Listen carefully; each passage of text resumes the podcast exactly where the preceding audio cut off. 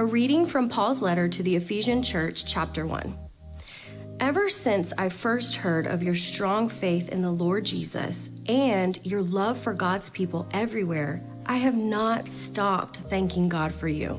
I pray for you constantly, asking God, the glorious Father of our Lord Jesus Christ, to give you spiritual wisdom and insight so that you might grow in your knowledge of God. I pray that your hearts will be flooded with light so that you can understand the confident hope that He has given to those He called, His holy people who are His rich and glorious inheritance. I also pray that you will understand the incredible greatness of God's power for us who believe in Him.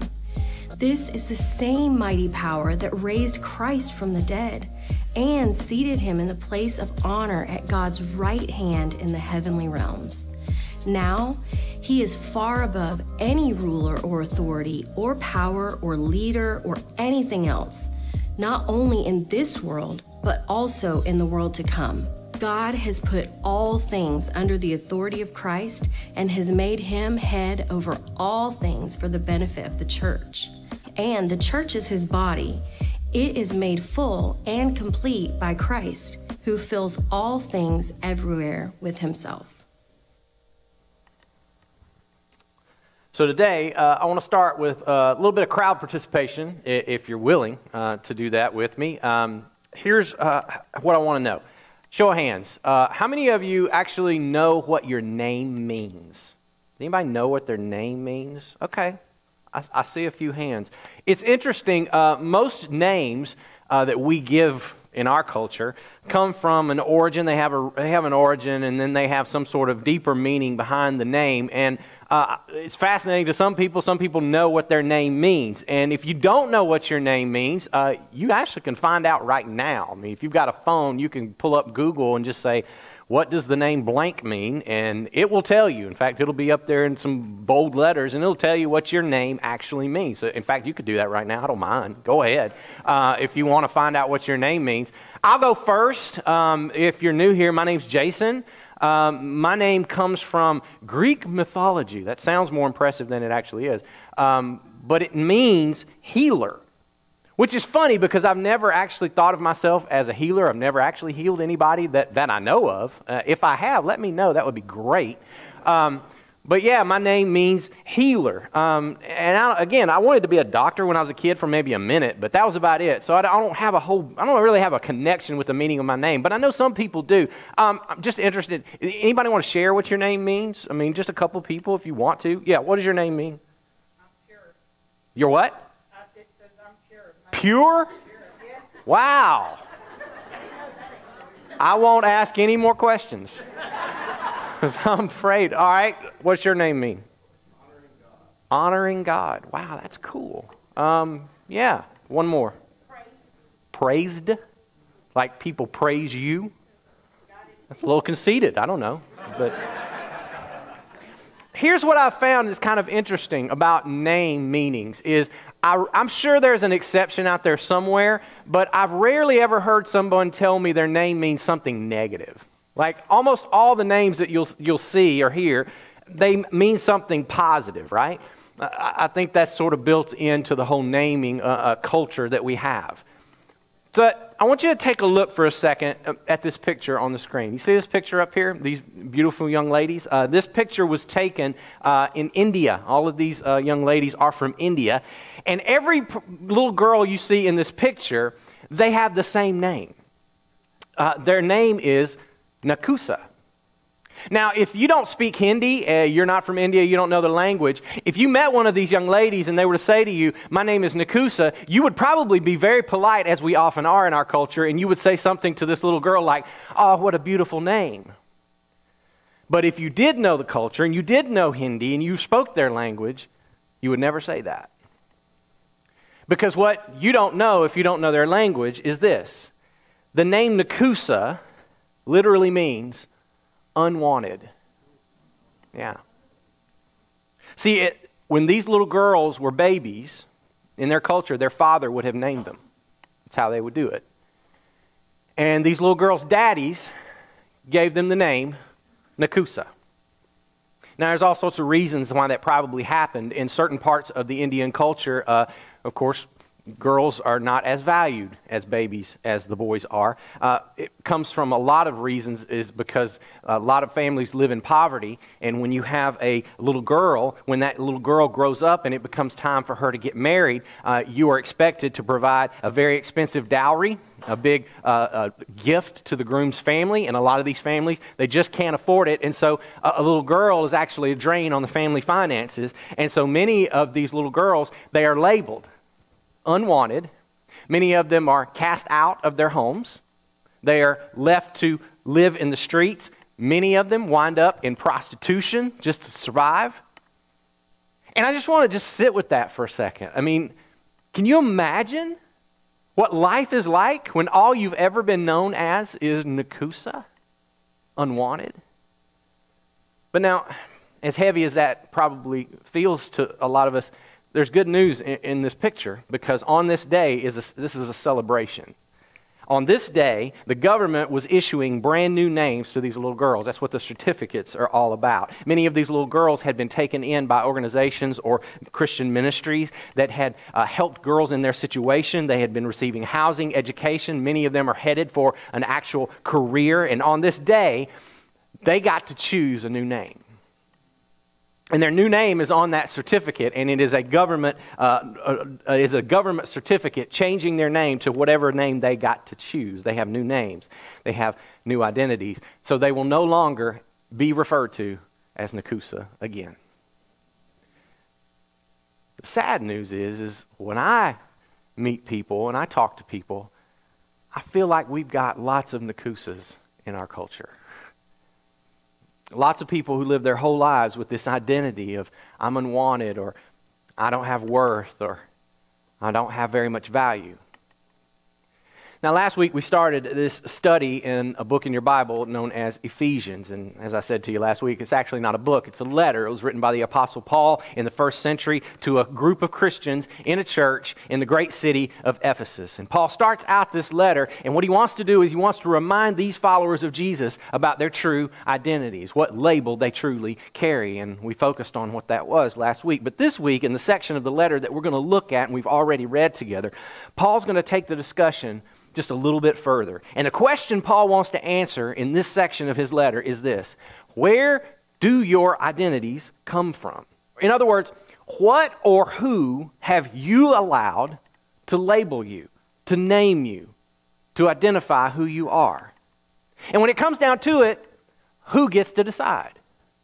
Who gets to claim that label or place that label on you? And more importantly, who are you allowing to put that label on you? Who are you listening to?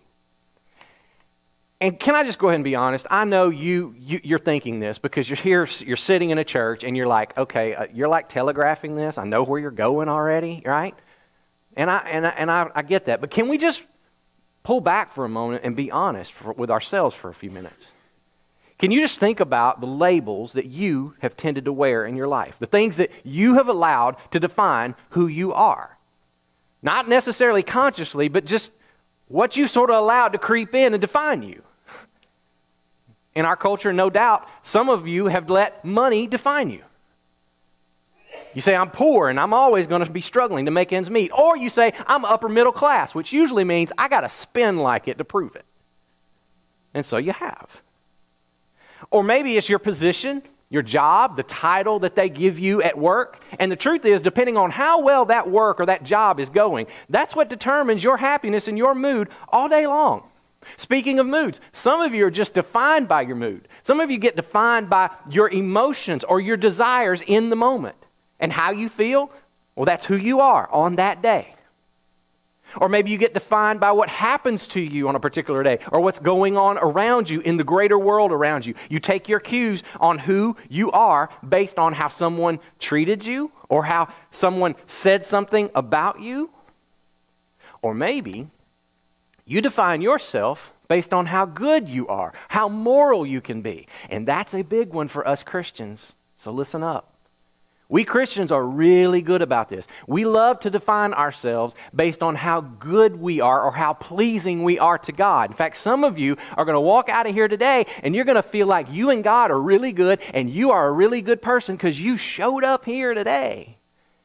And it gave you that identity boost a little bit.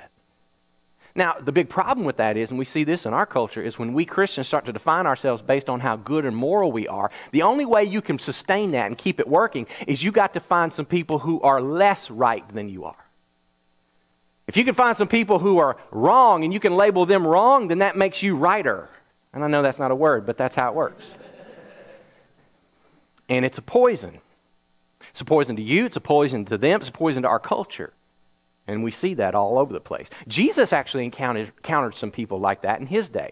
There were these highly religious men, and they had this really weird tradition to us. See, there's a part of the Old Testament where God said, You should have your, my word written on your foreheads. Now, it's an image. It's a, it's a metaphor for getting God's word within our minds, deep within our souls. But these guys took it literally. And so what they began to do was they would take verses of scripture from the Old Testament, they'd write it on pieces of paper, and they put it in these boxes. And the boxes were called phylacteries.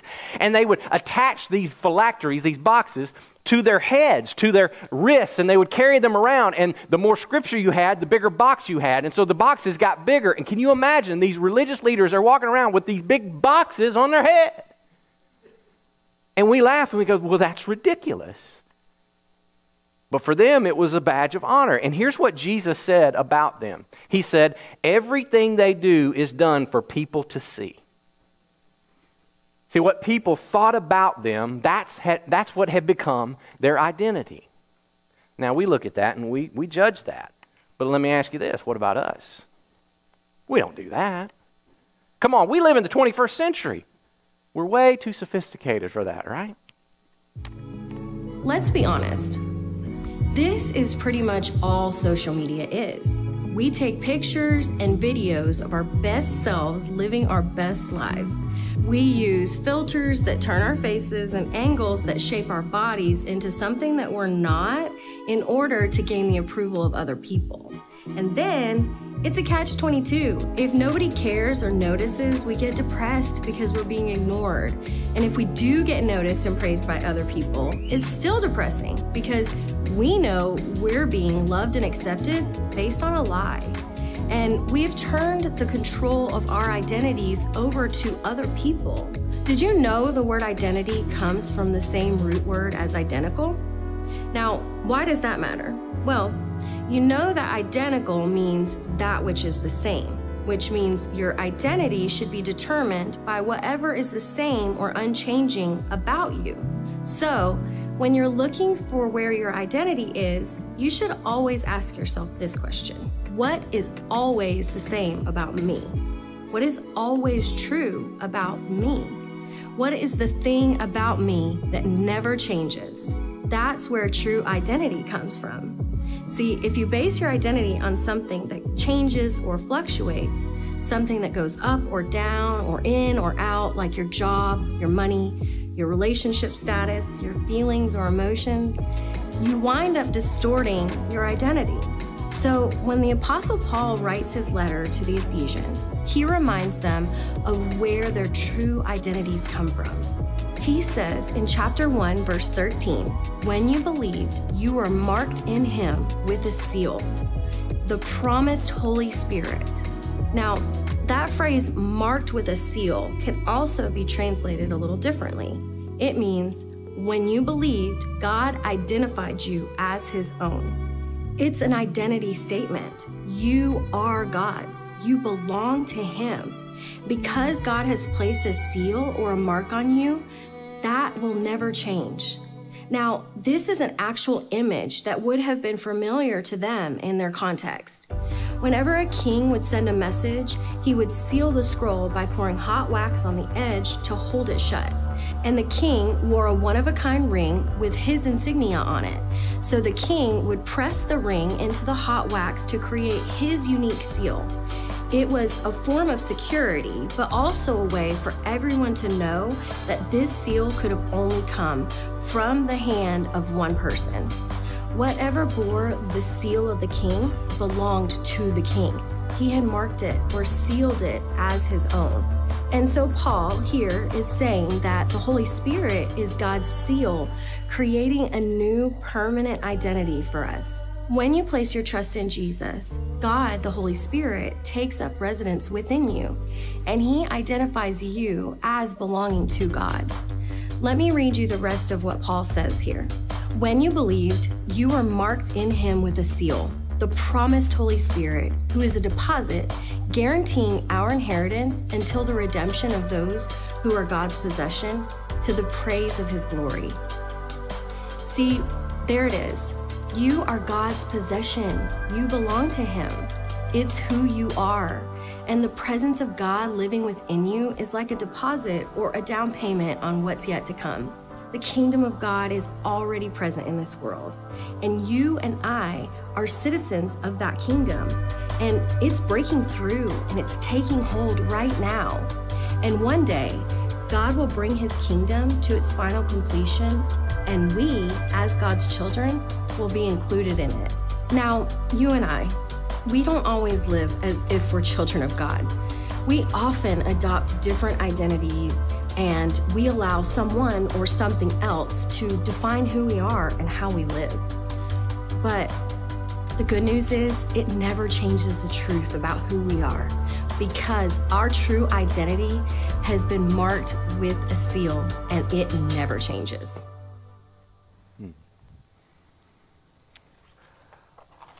So that's why Paul writes this next part of his letter. And what he does in this next part is actually his prayer for his brothers and sisters. And I'm going to read the entire thing, and then we're going to go back and we're going to look at a few key parts of it. But he begins the prayer, so to speak, in verse 15.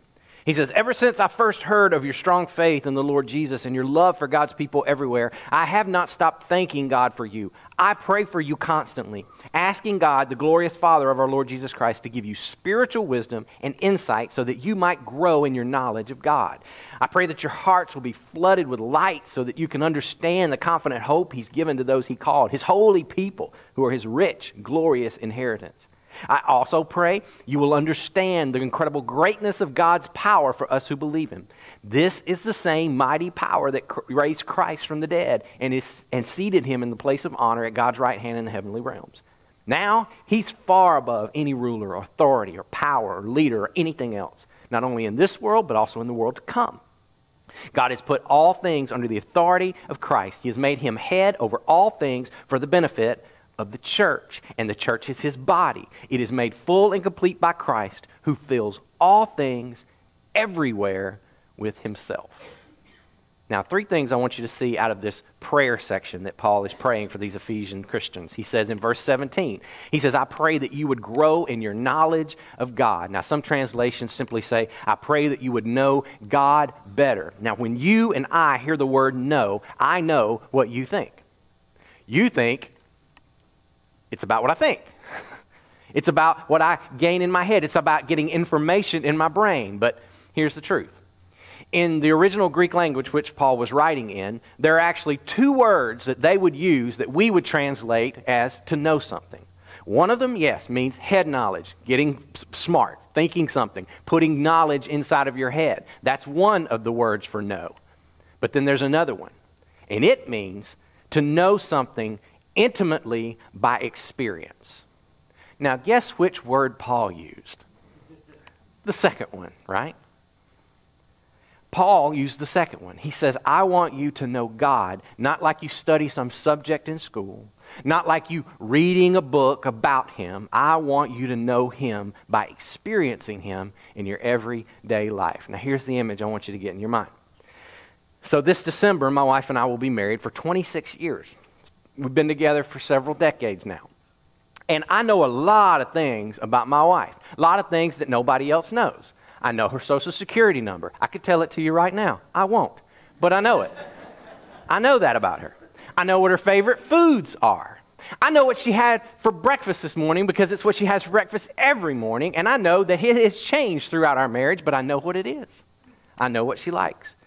I know her family. I know her history. I could stand up here and probably spend hours reciting to you facts about my wife. But here's the truth if I gave you enough time and I gave you enough information, you could too.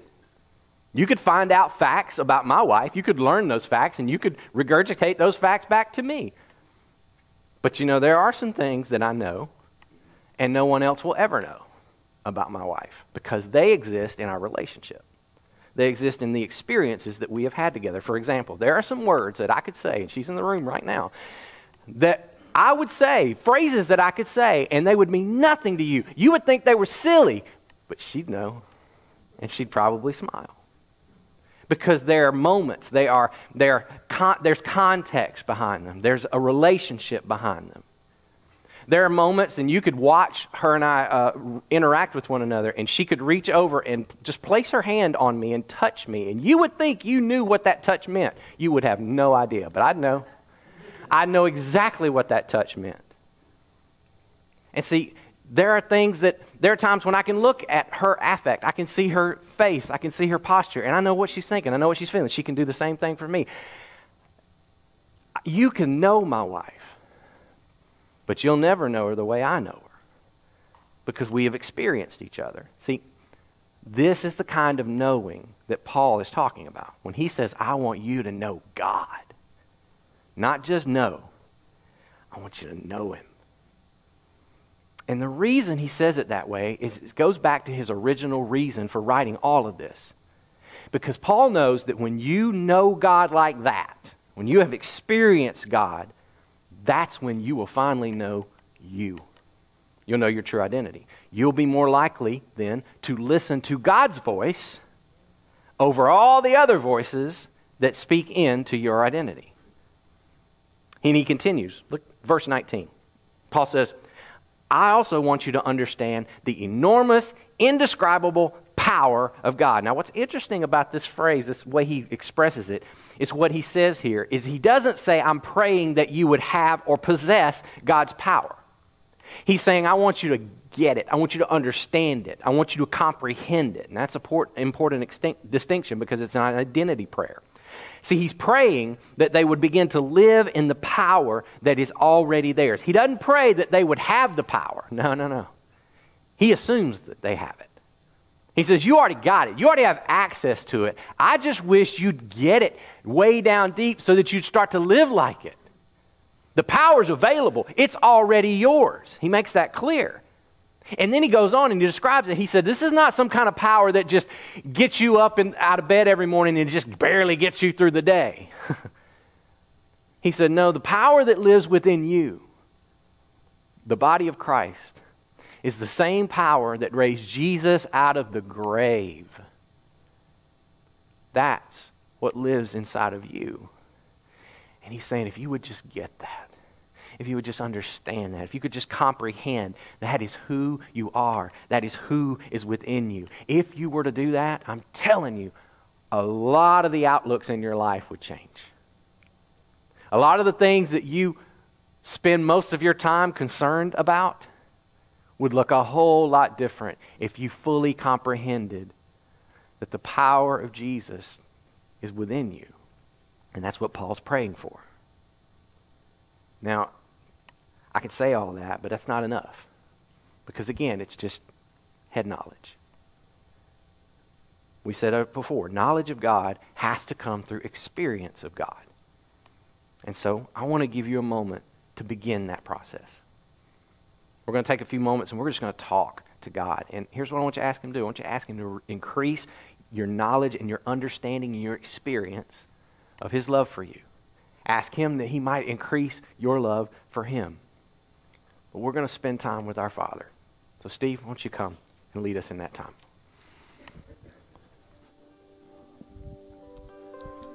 Like Jason's already said, knowing God is about so much more than just intellectual knowledge. God's not just some subject that you learn about or a topic that you can Google. God's a being. He's a person with whom you can have a relationship, and He invites us to know Him and to know His great love for us in a very, very personal way. And so, right now, we just want to take uh, a few moments of quiet just to speak to God using the words of Paul's prayer uh, for the Ephesian church. And we want to just ask God to make himself known to us. Now, I get that this may be weird if you're not sure that you believe all that we do. And as Heidi already said, you do not need to feel obligated to participate. But I just want you to know that this practice isn't about trying to manufacture some kind of mystical experience um, with God. Uh, we're not just expecting to hear audible voices or some undeniable event to happen. The knowledge of God, well, it's a process. It's not an event. And all we're doing is opening ourselves up to God's invitation to be made known and trusting that He will do so in His way and in His time. And so, if you feel comfortable doing so, would you read these words of Scripture on the screen with me? And the words in bold, if you'd read those out, out loud. Paul writes, I keep asking that the God of our Lord Jesus Christ, the glorious Father, may give you the spirit of wisdom and revelation so that you may know him better. Now, would you take just a few moments just to ask God to do this for you? Whether you're not sure you believe in Him at all or whether you've been following Him for decades, would you just ask God for Him to help you know Him better? Let's take a few moments to do that now.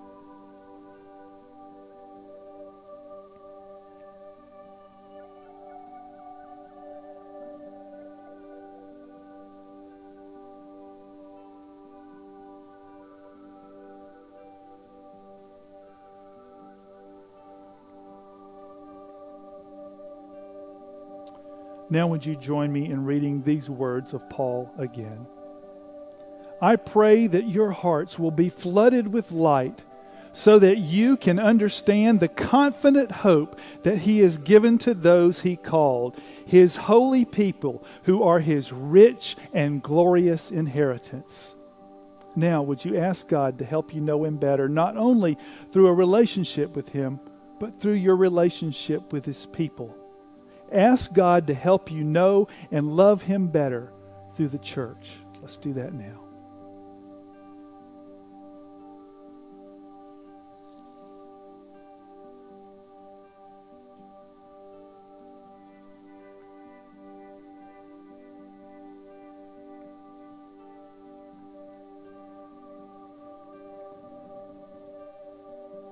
Now, one last time. Would you join me in reading these words of Scripture out loud?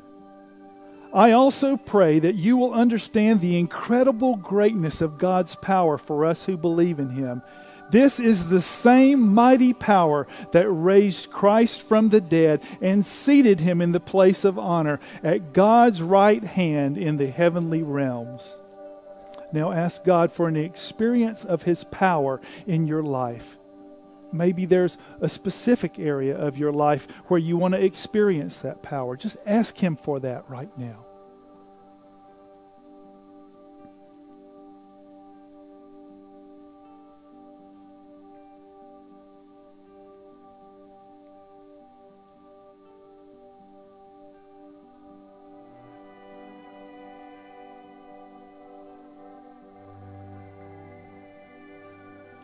Heavenly Father, Help each of us to know you and your great love for us better. And as we grow in knowledge, may we grow in love for one another. May your power and love flow through us so that as a community we may reveal your love to one another in powerful and tangible ways. We ask all of this in the name of Jesus. Amen. Now, my favorite part of Paul's prayer section in this chapter is really when he winds this chapter up uh, in verses 22 and 23. And I'll just paraphrase it here. Paul basically says, he says, Jesus has total authority over every part of creation, especially, and he wants to hammer this home, especially true among you, his body, the church, us together. He has all authority all uh, power over us. And then he says, You and I We are made whole, we are made complete by this one fact Jesus fills all things everywhere with himself. Here's the image. Ever had a leak in your house? Ever had a pipe burst? Ever had some water get out of control, right? And you're spending all of your energy, and it's just this frantic amount of energy to try and contain this water. And the more you try, the more it just keeps flowing. You have to, the only way is you got to stop the flow of that water because if you don't, that water will fill every, everything everywhere with itself. It just flows into every little place that it can find, right? That's just the nature of water. It's the way it is. And what he's saying here is that you, me, and every other person on the planet, it's like we were born with this identity jar. And you carry that thing around, and you start out in life, and the jar was pretty empty, right? But as you go throughout your life, you open up that identity jar, and whatever's there, whoever's there, whatever is informing you about who you are, it just flows into that jar and it just fills it up, right? Situation after situation, person after person keep coming into your life, and you open up that jar and they just fill it on up. You give them a say in your identity and who you are. It's like we're walking around with this constant question, and it doesn't grow out of us. And we're always asking the world, people around us, Who am I? What do you think about me? Who, who am I? Tell me who my, what my identity is. And the sad thing is that usually the people who got to your jar first are the ones who filled it up. The ones that got to you first, they got the say. They got to be the informers of what your identity was going to be. And so for some of you, your, your jar, it just got filled up when you were really young. And it got so full, it just wouldn't contain much of anything else. And so what'd you do? You just sort of closed it up and you just pocketed that and you just carried it around. And that identity jar, it's just filled with all kinds of names and all kinds of labels, some that we, we mentioned earlier unwanted, unlovable, stupid, uneducated, incapable, dirty and used up, damaged goods, confused and anxious, defeated, abandoned, helpless and lost, broken, empty. See, it got real quiet in here because I know you're identifying with some of those labels. I know you are. Some of you, that has become your identity. That is just who you are. And I'm just here to say to you maybe it's just time. Maybe it's time for you to take the lid off and just pour it out and then reach out and let Jesus fill it back up because he fills everything everywhere with himself.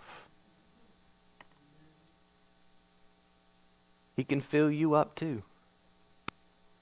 See, your true identity is not something that changes, and we talked about it. It's, it's, the thing that has stayed the same always about you. It doesn't shift based on your feelings or the day you've kind of had today. Your true identity doesn't come from what's been said about you or what you do or what's been done to you. Your true identity is found in His identity. Who you are comes from who He is. And I know what you say. You say, I'm confused and I'm discouraged. Jesus says, I'm the light.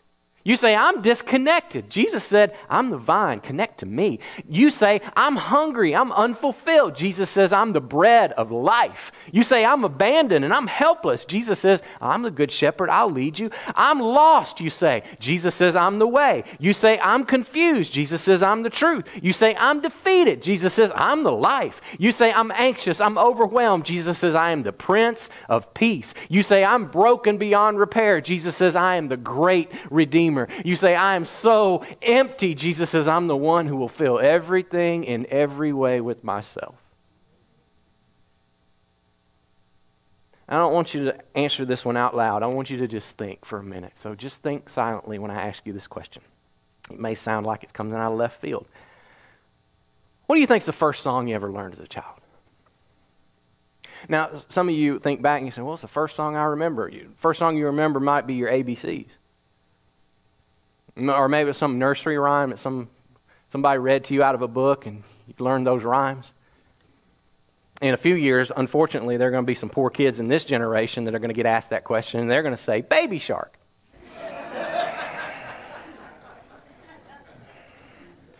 we are so sorry.